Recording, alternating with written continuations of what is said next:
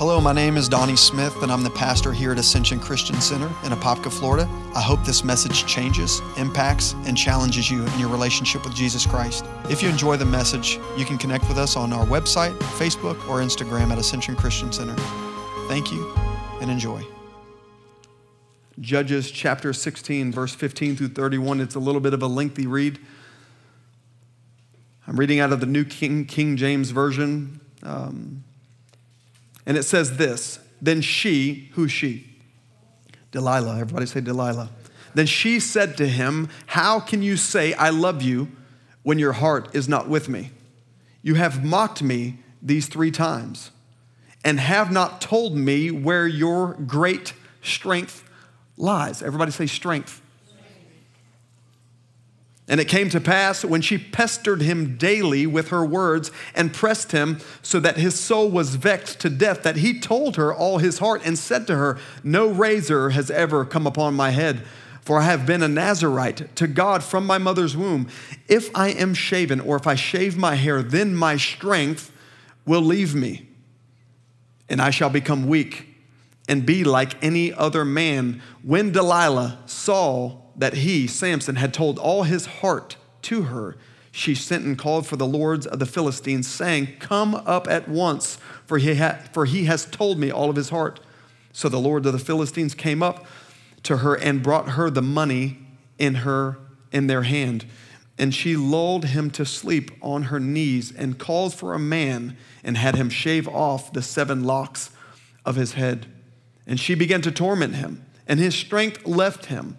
And she said, the Philistines are upon you, Samson. And he awoke from his sleep and said, I will go out as before at other times and shake myself free. But he did not know that the Lord had departed from him. Then the Philistines took him and plucked out his eyes and brought him down to Gaza. And they bound him with bronze fetters, and he became a grinder in the prison. However, the hair on his head began to grow. Somebody say, thank God for a second chance. And again, as it had never been shaven, now the Lord of the Philistines gathered together, bear with me guys, gathered together to offer a great sacrifice to Dagon, their god, to rejoice. And they said, our God has delivered into our hands Samson, our enemy. And when the people saw him, they praised their God, for they said, our God has delivered into our hands the enemy, the destroyer of our land. And then the one who multi- excuse me, the one who multiplied are dead. In other words, he killed a lot of their, a lot of their people. And so it happened when their hearts were merry that they said, call for Samson. They're calling Samson into the courts one last time to humiliate Samson and to have Samson entertain them. So call for Samson that he may perform for us. So they called for Samson from the prison, and he performed for them. And they stationed him between two pillars like you've seen on the screen. And then Samson said to the lad who led him by the hand, let me feel the pillars which support the temple so that I may lean on them. Now the temple was full of men and women. All the lords of the Philistines were there, about three thousand men and women on the roof watching while Samson performed. Then Samson called the Lord saying, O Lord God, remember me, I pray. Somebody say, remember America. Remember, remember me, I pray. Strengthen me, I pray. Just this once. Everybody say one more time. One more time, O God, that I may with one blow take vengeance on the Philistines for my two eyes. And Samson took hold of the two middle pillars which supported the temple, and he braced himself against them, one on his right and the other on his left. And then Samson said, let me die with the Philistines. And then he pushed with all of his might, and the temple fell on the lords and all the people who were in it. So the dead he killed at his death were more than he had killed in his life. In other words, he fulfilled God's purpose. And his brothers and his fathers and his household came down and took him down and brought him up and buried him between Zorah and Esh, uh, forgive me on this one, Eshtohol. Eshtohol, is that right? In the tomb, and his fathers of Manoah, and he had judged Israel twenty years. I love the story of Samson. He's the Arnold Schwarzenegger of the Old Testament. Plus, my dad almost named me Samson. Is that right, Mom? I love this story. It hits deeply home to me, especially during these times that we're living in. I sat in my study this past week, and I felt the presence of the Lord literally fill the office as I ran across some simple words that I had written down called "one more time." And I thought how both this can apply to our personal lives. We can, it can also be applicable to where we are at as a nation. I feel not only our enemies, but our adversaries or some of our allies are gathered around us, around a nation that used to be so strong, so vibrant, so full of faith, a nation that everybody would come to for answers. At one time was one of the greatest nations, and still in some ways, still is one of the gracious, greatest nations to live in on planet Earth. Have you been overseas lately? And I was thinking how Samson is likened to the United States as we know it right now.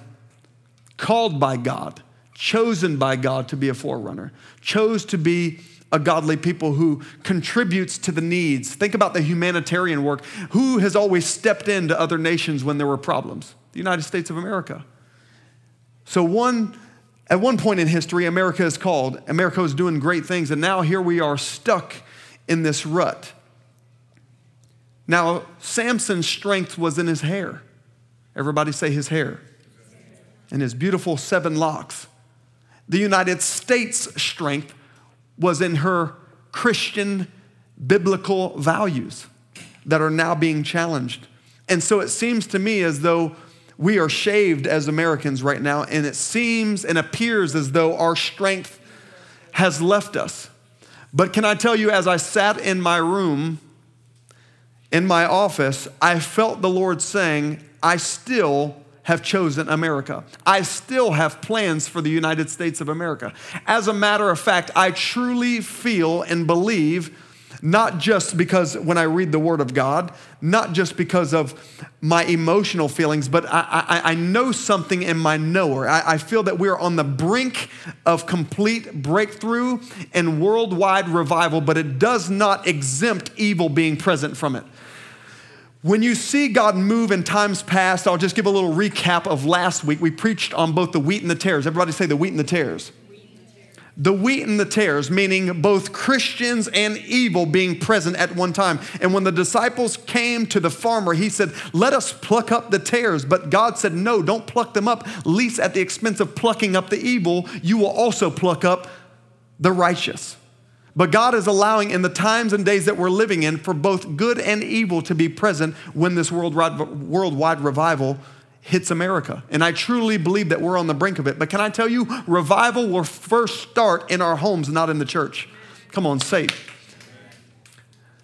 It starts in our own hearts, in our own personal lives, personal holiness. That's where it starts. Well, now I'm preaching good. One of the first points before I see God doing this one more time is that we as Americans, not just as Americans, but as husbands, as fathers, as children, have to get back on track and follow the moral compass that this country was founded upon and the American family was founded on. I wish I had a bigger amen than that. We have to get back. If we're going to move forward, we have to go backwards. You know, when, when when when I feel like I've missed something with God, and if you say you haven't missed something with God, I'll just leave it at that. We have all missed something with God. And anytime I feel like I've felt like the Holy Spirit has been grieved or has left me or my strength has left me, I go and begin to backtrack where I lost my compass. I begin to go back where I remember God being. I go back to the last place. And can I tell you, God is always back in the secret place in the closet. Can I tell you that? He's always in the place of holy, righteous living. I know this is this is the kind of preaching that's got webs on it, but this morning I'm going to dust it all off because we as a nation have to dust off that moral compass that we used to. I still believe in husband and wife. I still believe in the American family. I still believe in not having sex before marriage. Come on, somebody say amen. You can put your fingers in your kids' ears if you have to. But we have to get back to our biblical roots, holy living, if we're going to see a worldwide revival. We can't, we have to get past this. Just, we can't say that, we can't just sing this stuff. We have to live this stuff. We have to be this stuff. So I believe what will precede a worldwide awakening, come on, somebody say awakening. It's going to precede us finding, again, our moral compass that this nation was founded upon. And, and why, how does that apply to the scripture that I just read? When Samson was born, or excuse me, before he was born, Samson's parents were giving directions from God. Now it's going to get quiet up in this Presbyterian church. Hallelujah. Look at somebody and say, it'll be all right. God gave instructions to his parents and said, do not let, put no drink to his lips. Do not touch anything unclean or dead people. Because back then, if you touch a dead person seven years, seven days, you were labeled unclean according to tradition. You couldn't go in the synagogue for seven days. If a woman were in, uh, experienced her menstrual cycle, they would have to stay away seven days after the menstrual cycle because blood marks you as unclean. So if he were to touch a dead person. So anyway, he gets these instructions. And then he says this, this third one. He says, do not cut your hair. And there are others, but for the sake of time, I won't get into them. In other words, he gave him a moral guideline to abide by. And if he would have abided by those moral guidelines, his strength would have never left him. And some of us, when we're feeling in weak moments, it's not because God left you. It's because we've stepped outside of the moral compass that God has established in the beginning of time. So can I tell you the only reason why we're seeing the nation and the condition that it's in is because we have stepped outside of the moral compass, the God-given compass that God has established for the American family and for the world as we know it. Look at somebody and say, get back on track. And we can look at either the moral compass in two ways. There is that one party that sees uh, boundaries or moral guidelines as limitations. But I can tell you when I had my first child, Cohen, who's eight, I didn't see fences as limiting me. I seen it as a protection. And the reason God sets up parameters is not so that you don't go out and have fun. As a matter of fact, I was out on the lake with some of my most amazing friends, and there wasn't one drink present. There wasn't one negative thing present. Kids were able to be there, and we had a blast. Do you know that you can still be holy and have fun? And so there is a way, there, God gave these guidelines not so that we wouldn't have fun, but to protect us from being robbed of our fun. Come on, how many know it's fun being holy? It's it's fun being righteous. It's fun. You know what's fun? It's fun what it produces. It's fun because it produces strength. It produces God's grace in your life. It produces God's blessing in your life. So we have to get back to our moral compass, that that that same compass that Samson lost. And can I tell you, Samson's strengths were diminished and destroyed, not because God didn't love him, but because he didn't stay within the moral guideline. It's not don't do this and don't do that, don't smoke, don't chew, don't run with those who do, kind of, so to speak. It's, it's not that. It's all goes back to obedience to the scriptures. Because when you live in obedience to the scriptures, you reap the scriptures' promises. Did you know that God can love you and you still not walk in God's promises? God's, God will always love you. Look at somebody and smile at them. Say, God loves you. Look at somebody else and say, God loves you. God's love will never fail. It's never ending. There is no ifs attached to God's love. He loves unconditionally. He's not like husband and wife. It's not conditional. If you do the dishes, or if you rub my feet, or if you cook dinner, it's, it's not that at all. God always loves. His love is not, doesn't come with an if attached to it. But can I tell you what does? His promise, his promises have an if attached to them. If you will turn, right?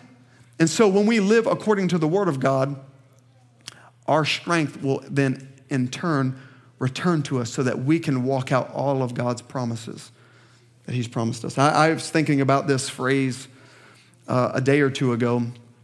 one nation under God. Listen, I, I almost was about to apologize for preaching because I normally don't incorporate politics, but can I tell you, in the times and days that we're living in, I, I cannot get up here and tell you the three keys to receive your next blessing. But because I, I just felt the fear of the Lord on that. I can't, I'm tired of hearing, and, and I love that. And there was a time, and there's a season for that. Here's your ten ways to receive your miracle. And I do believe that. But can I tell you there is one way? Living a lifestyle of obedience, living a lifestyle of holiness positions you in a place where you're in the right proximity for God to bless you. So this is why I'm preaching on this. Amen? So, so I thought about this phrase, one nation under God, which is a biblical morale that this country was founded upon. Come on, somebody say amen to that. And to remove that belief or saying will sap America of its strength because our biblical root system is our hair, like Samson. And if we shave that out of our schools, out of our belief systems, come on, y'all ain't saying nothing in the... If we shave that out of our lifestyle and our belief system, the strength is leaving, and that's what you're seeing in America right now. Do you think this all just began to happen? This is these, this has been happening in the root system a, a really long time. It's just now beginning to be exposed through, this has been prophecy after prophecy. Even when Kim Clement was alive, there were things that were let out and things that are coming to pass that are just symptoms of what's already been happening in America.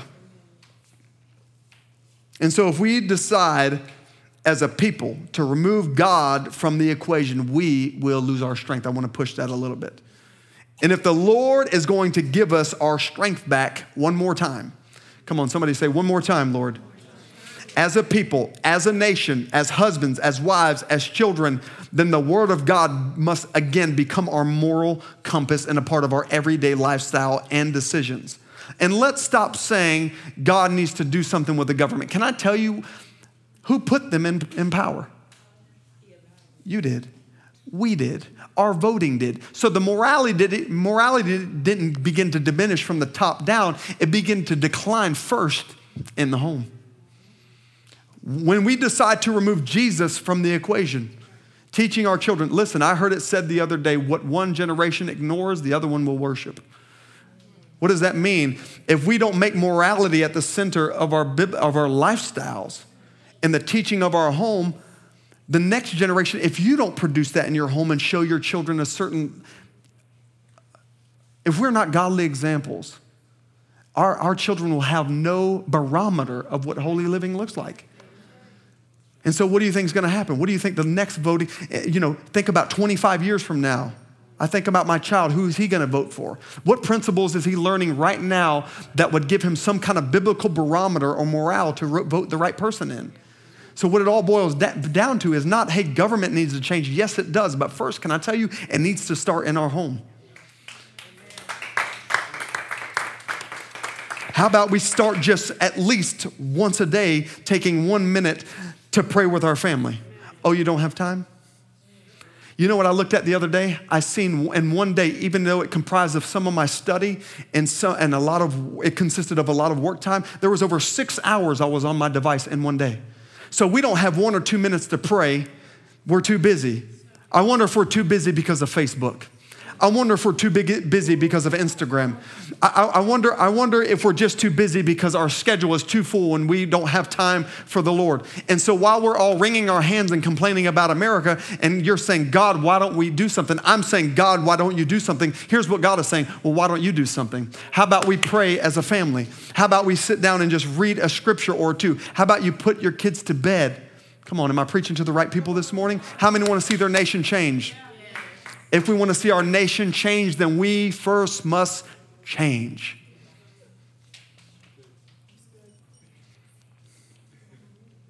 It's so important as believers. You can quote me on this one. It's the D S V version. It's so important, Donnie Smith version.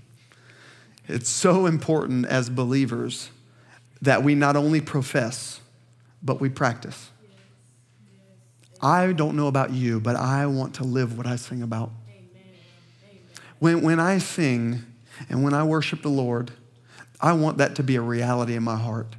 And when I'm singing, when it's not true, and there are times when it's not so true, there are times when I know I should have spent more time with God. that I should have read the word just a little bit more. There are times when I know I spent more time on Facebook than I did with God. Come on, just look straight. There are times, and you know that. I heard it said the other day, this is beautiful. I heard it said that when you lack time with God that first day, you know that. The second day, this was so funny. Everybody else knows it.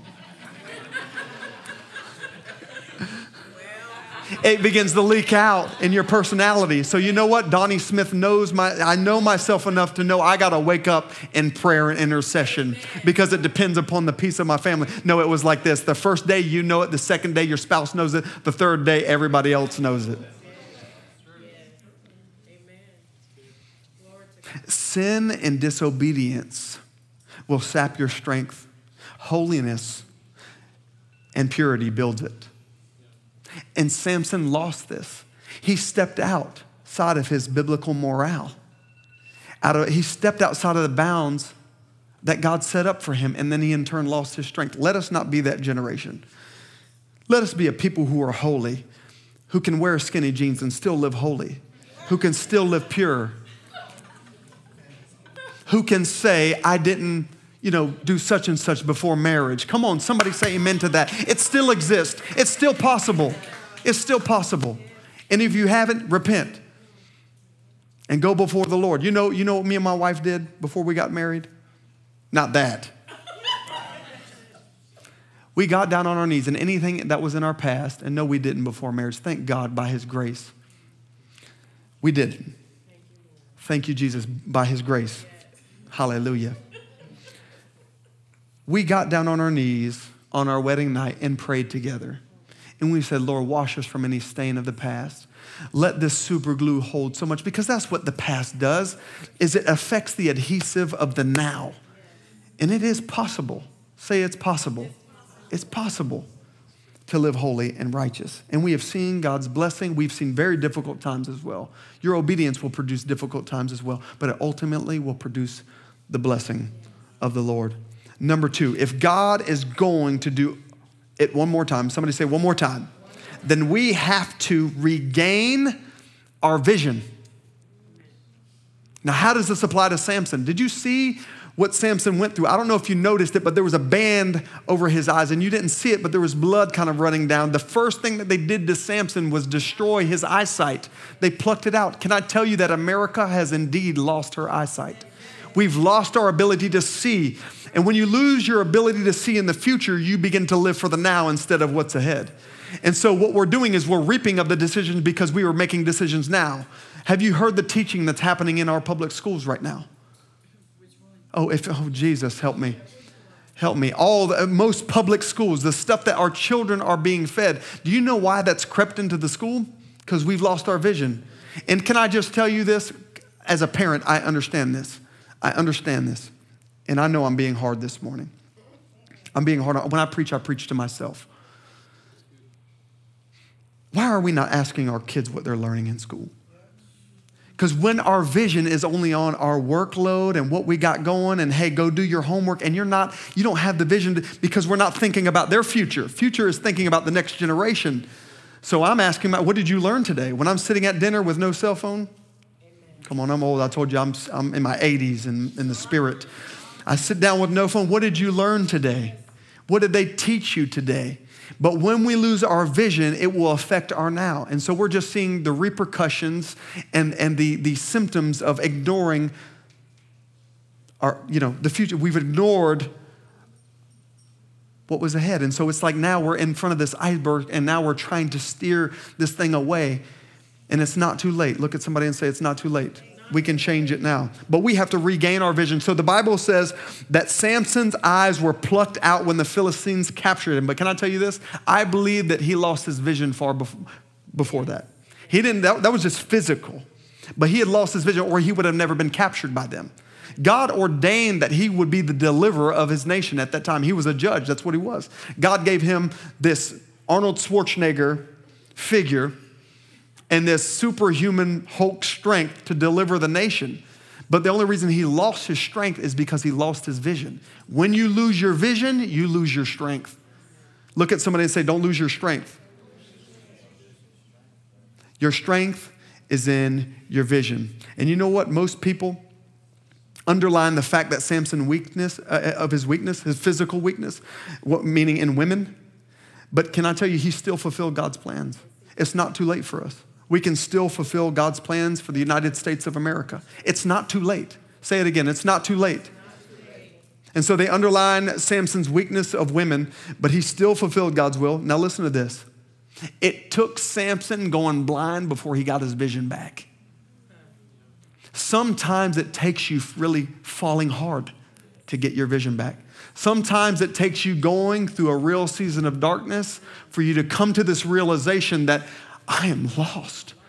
And then this awakens something in you, like what's happening into America. Now I'm seeing pastors actually wake up.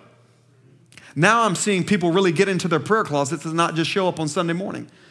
Because there has to be this moment, this aha moment that says, God, I have drifted. God, I've lived a prayerless life. This is why my home is in chaos. Come on, let me make it practical to our homes. This is why my marriage is going through what it's going through. It just it just takes, to, when you're when you're going fishing, I'm a fisherman, I love fishing. If you if you allow your compass to be just a little off, it doesn't matter for about a mile, but after ten miles, it matters. You get way off course. And so we as people, we have to mind now what matters later. I heard an old man praying that Reinhard Bonnke, Reinhard Bonnke was talking about this. And he said he overman, overheard an older man praying and he was weeping. He was in his eighties. And he overheard him saying this, Lord, help me mind now what matters later. Do you know your current prayer life matters now? Because it determines what's going to happen in your family. Come on, in your finances, in your marriage, in your practical, personal life. Look at somebody and say, it matters. It matters immensely. It matters. Look at what Proverbs uh, says in Proverbs twenty-nine, eighteen. Watch this. It's in the N L T version. It says, when the people, when the people do not accept divine guidance, they run wild. Anybody see anyone running wild lately? When the people do not accept divine guidance, come on, come on, you seers in here. There's some seers in here. Where are my seers at? Come on, where are the prophets at in the house? When, it also says in the New King James Version, my favorite version, where there is no vision, the people perish. New N L T says, when the people do not accept God's guidance or they can't see like him, they run wild, but whoever obeys the law is joyful. Listen, everyone today wants to be heard, but nobody's concerned about hearing him. They want to be heard. They want their voices heard. But let me ask you something. What is God saying in this hour? What is God saying? In order to get what he's saying, we have to see what he sees. Say, Lord, give me eyes to see. Hallelujah. And I decree that even, even right now, I declare right in this atmosphere, even right now, Lord, I declare the ability to see like you see. God supernaturally in the spirit. I declare uh, the vision and the calling that God has put on your life for you to walk in it, even in this season. I declare new, fresh vision uh, for your family. I declare vision for this church, Lord. Give us eyes to see in Jesus' mighty name. Come on, somebody accept that. Vision, vision, vision. So darkness is what inspired Samson to have this great awakening. And I believe you know what this darkness is going to produce. And as a, as a minister, you may think, well, you always have to, you know, see the glass half full. That's not always the case. Sometimes I don't see the glass half full. But I can tell you there's something that I see that's happening in the nation because there's so many things that were being exposed that weren't exposed six months ago. So what darkness will do, it'll it'll give us this awakening to see where we're really at, both in the spirit and as our nation. And so all the intercessions that kind of, all the intercessors, excuse me, that should give us some motivation as to what to pray for. Amen? It should inspire us to stand up and get a backbone in our family again, a spiritual backbone. Thirdly, and this may sound arrogant, but it's not, and I'll explain it in just a moment. Number three, if we're going to see God do what he did with Samson and do it again, we have to loose ourselves. Loose ourselves. I've sat with that for a moment. I mean, I said, Lord, what do you mean loose ourselves? Watch this. When you think about it, Samson tied himself up. His decisions tied himself up. His actions tied himself up. Our decisions as a nations, as a nation, excuse me, have got us here. If our decisions got us here, our decisions can get us out of here. Our decision as people, as children of the Lord. Amen? Now watch what this says in Isaiah. It's a little lengthy. I want to read it. Isaiah fifty-eight. Watch this. Isaiah fifty-eight, verse five. Is it a fast that I have chosen? A day for a man to afflict his soul? Is it to bow down his head like a bulrush and to spread our sackcloth and ashes? Would you call this a fast and acceptable day of the Lord? Is it not the fast that I have chosen? Watch this. To loose the bonds of wickedness, to undo the heavy burdens. He's talking about fasting. Come on. Somebody should say amen to that. Amen. To let the oppressed go free. And watch this. And that you break every yoke. Who's going to break the yoke? The Lord? Wow. He says for you to break the yoke. Yes. For you to break every yoke. Why not God? While we're sitting here asking him to break the yoke, he's saying, I've given you the anointing and the ability to break the yoke yourself. So God won't do what we can do. He only does what we can't do. And so what, what does he mean? Samson, God wasn't going to break the yoke for Samson. God gave Samson the power to break the yoke. And guess what that was? To loose himself. Stop making the decisions that got you here in the first place, Samson. Don't live a selfish life. Don't live a prayerless life. Don't live a godless or a Jesusless life. Loose yourself so that it would break every yoke. Watch this. Is it not to share your bread with the hungry and that you bring your house to the poor who are cast out? Now watch this. When you see the naked, that you cover him and not hide yourself from your own flesh. Then your light, then, everybody say then. Then your light shall break forth like the morning. Your healing shall spring forth speedily, and your righteousness shall go before you. The glory of the Lord shall be your rear guard. Now that's where God comes in. Then you shall call, and the Lord will answer. You shall cry, and he will say, here I am. Now watch this. If who takes away the yoke? What does it say? If you take away the yoke from your midst and the pointing of the finger and speaking wickedness. Look at somebody and say, it's you. Say, loose yourself by the grace of God. And that's exactly what Samson did. And the last part of that clip that you've seen, it was him loosing himself. I've preached for years, you know, ask the Lord to loose you. Do you know what I started finding out?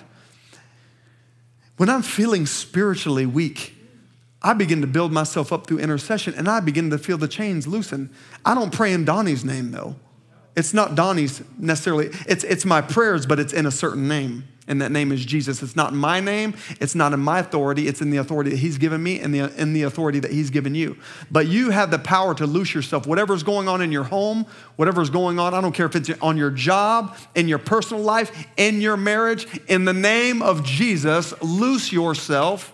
Look at somebody and say, loose yourself. Loose yourself, whatever bondage, whatever affliction, whatever depression, pray in the name of Jesus and loose yourself. If you've got to fast, if you've got to pray, if you've got to lock yourself in your prayer closet for five days, whatever it takes, call fire down until you are loosed of whatever it is that's binding you so you can walk in the freedom that God's called you to. And until we're free, the nation's not going to be free because we are made up of the nation, right? We are a piece of the body of Christ. There's a hand, there's a foot, there's an arm, there's a neck in here. All of us are only some of him. None of us are all of him. And so if the body of Christ is going to change, it's going to start with us, a piece of the body changing and loosing ourselves. Look at somebody and say, loose yourself. And that yoke, that loose, a, a yoke, let me just talk about that just for a second. What a yoke is, break the yoke. Everybody say the yoke. Does everybody know what a yoke is? It's not yolk and an egg. A yoke would, would is, is that big wooden, um, it has arches on it, and it would straddle the neck of oxen, two oxen, and it would keep them walking together. And the reason that that term breaking the yoke came up is because if the oxen tried to either go at a different pace or if they tried to separate from one another, the yoke would be broken. Some people, the reason that they are in sin and in depravity is because they're equally yoked with sin in their life. They are... They are equally yoked. But what God is saying is, listen, I want you to change the pace. If you're feeling like you have a yoke around your life, just change the pace. Do something different. If you're not praying, begin to pray. If you're not getting in your prayer closet, begin to get in your prayer closet, because God wants to partner with you through your prayers to break every yoke in your life, and it doesn't just stay there, but so you can help break the yoke in somebody else's life. Come on, somebody say amen. Somebody say, Lord, use me. So do not always expect God to deliver you when he's expecting you to pray, pray in his name and get yourself delivered. Oh, I know it sounds arrogant, but too long we have set up people and set up prayer lines, and people become prayer line junkies. And come on, I'm going to talk about it instead of praying for yourself. And I'm not saying this arrogantly, but I am my most effective prayer warrior because I know how to pray for me better than anybody else knows how to pray for me, because I am well acquainted what I'm going through, and you're well acquainted of what you're going through. I'm all for getting hands laid on and praying. There's, that's biblical. But I, what I'm not all for is you shouldn't. You should get in the prayer line, but it shouldn't be every week. Come on, there should be a time that you, you come on, gird up your own loins and that spirit of intercession come up in you and you begin to pray for your family, because nobody can pray for you like you can. Nobody knows the pain that you're going through like you do.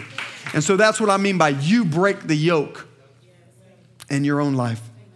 Samson was his own worst enemy, and many times we are our own worst enemy.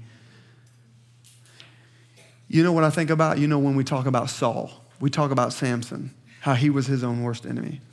The first king in the Bible, his name was Saul. David would be would would follow after, follow suit after him. He didn't kill him. He didn't. He he wasn't killed by his own enemy.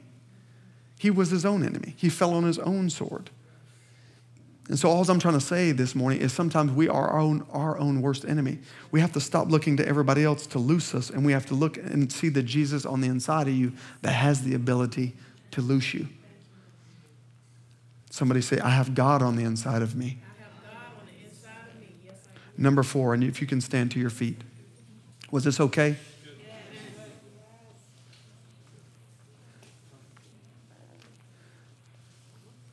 Before things changed for Samson, before, before he ended up fulfilling God's call for his life, before he got his strength back, I'm going to give you an old term that he did, he that that I'm going to use, but Samson actually did. I don't even know if that was a, a word back in the Old Testament. I'm, I'm sure it is. I'm sure Tamaki will tell me later. So before revival, before this worldwide awakening, before America changes,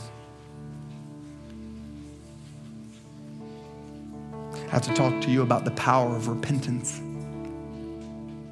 Everybody say repentance.